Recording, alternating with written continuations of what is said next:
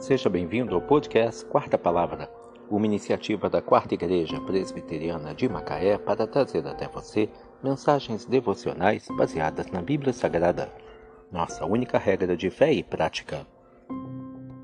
Nesta sexta-feira, 17 de março de 2023, veiculamos da quinta temporada o episódio 76, quando abordamos o tema Paz para Dormir.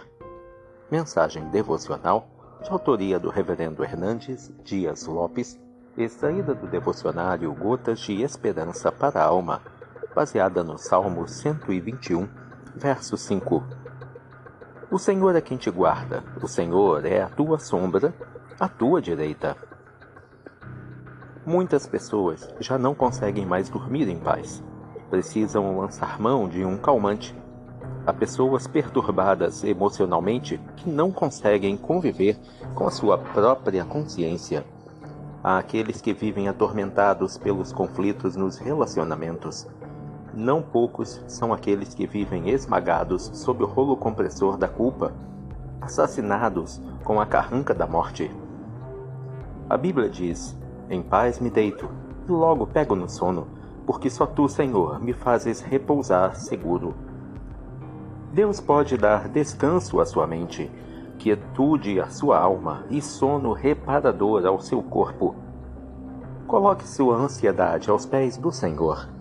Ele é poderoso para cuidar de você. Jesus disse que a ansiedade é inútil e prejudicial. A ansiedade é incredulidade. O apóstolo Paulo disse: Não andeis ansiosos de coisa alguma. Você pode experimentar a paz de Deus, que excede todo o entendimento. Jesus Cristo diz a você: A minha paz vos dou. Não vou-la dou como o mundo a dá. A paz de Cristo guarda sua mente e seu coração. A paz de Cristo dará a você descanso durante o dia e também durante a noite. O Senhor é quem te guarda.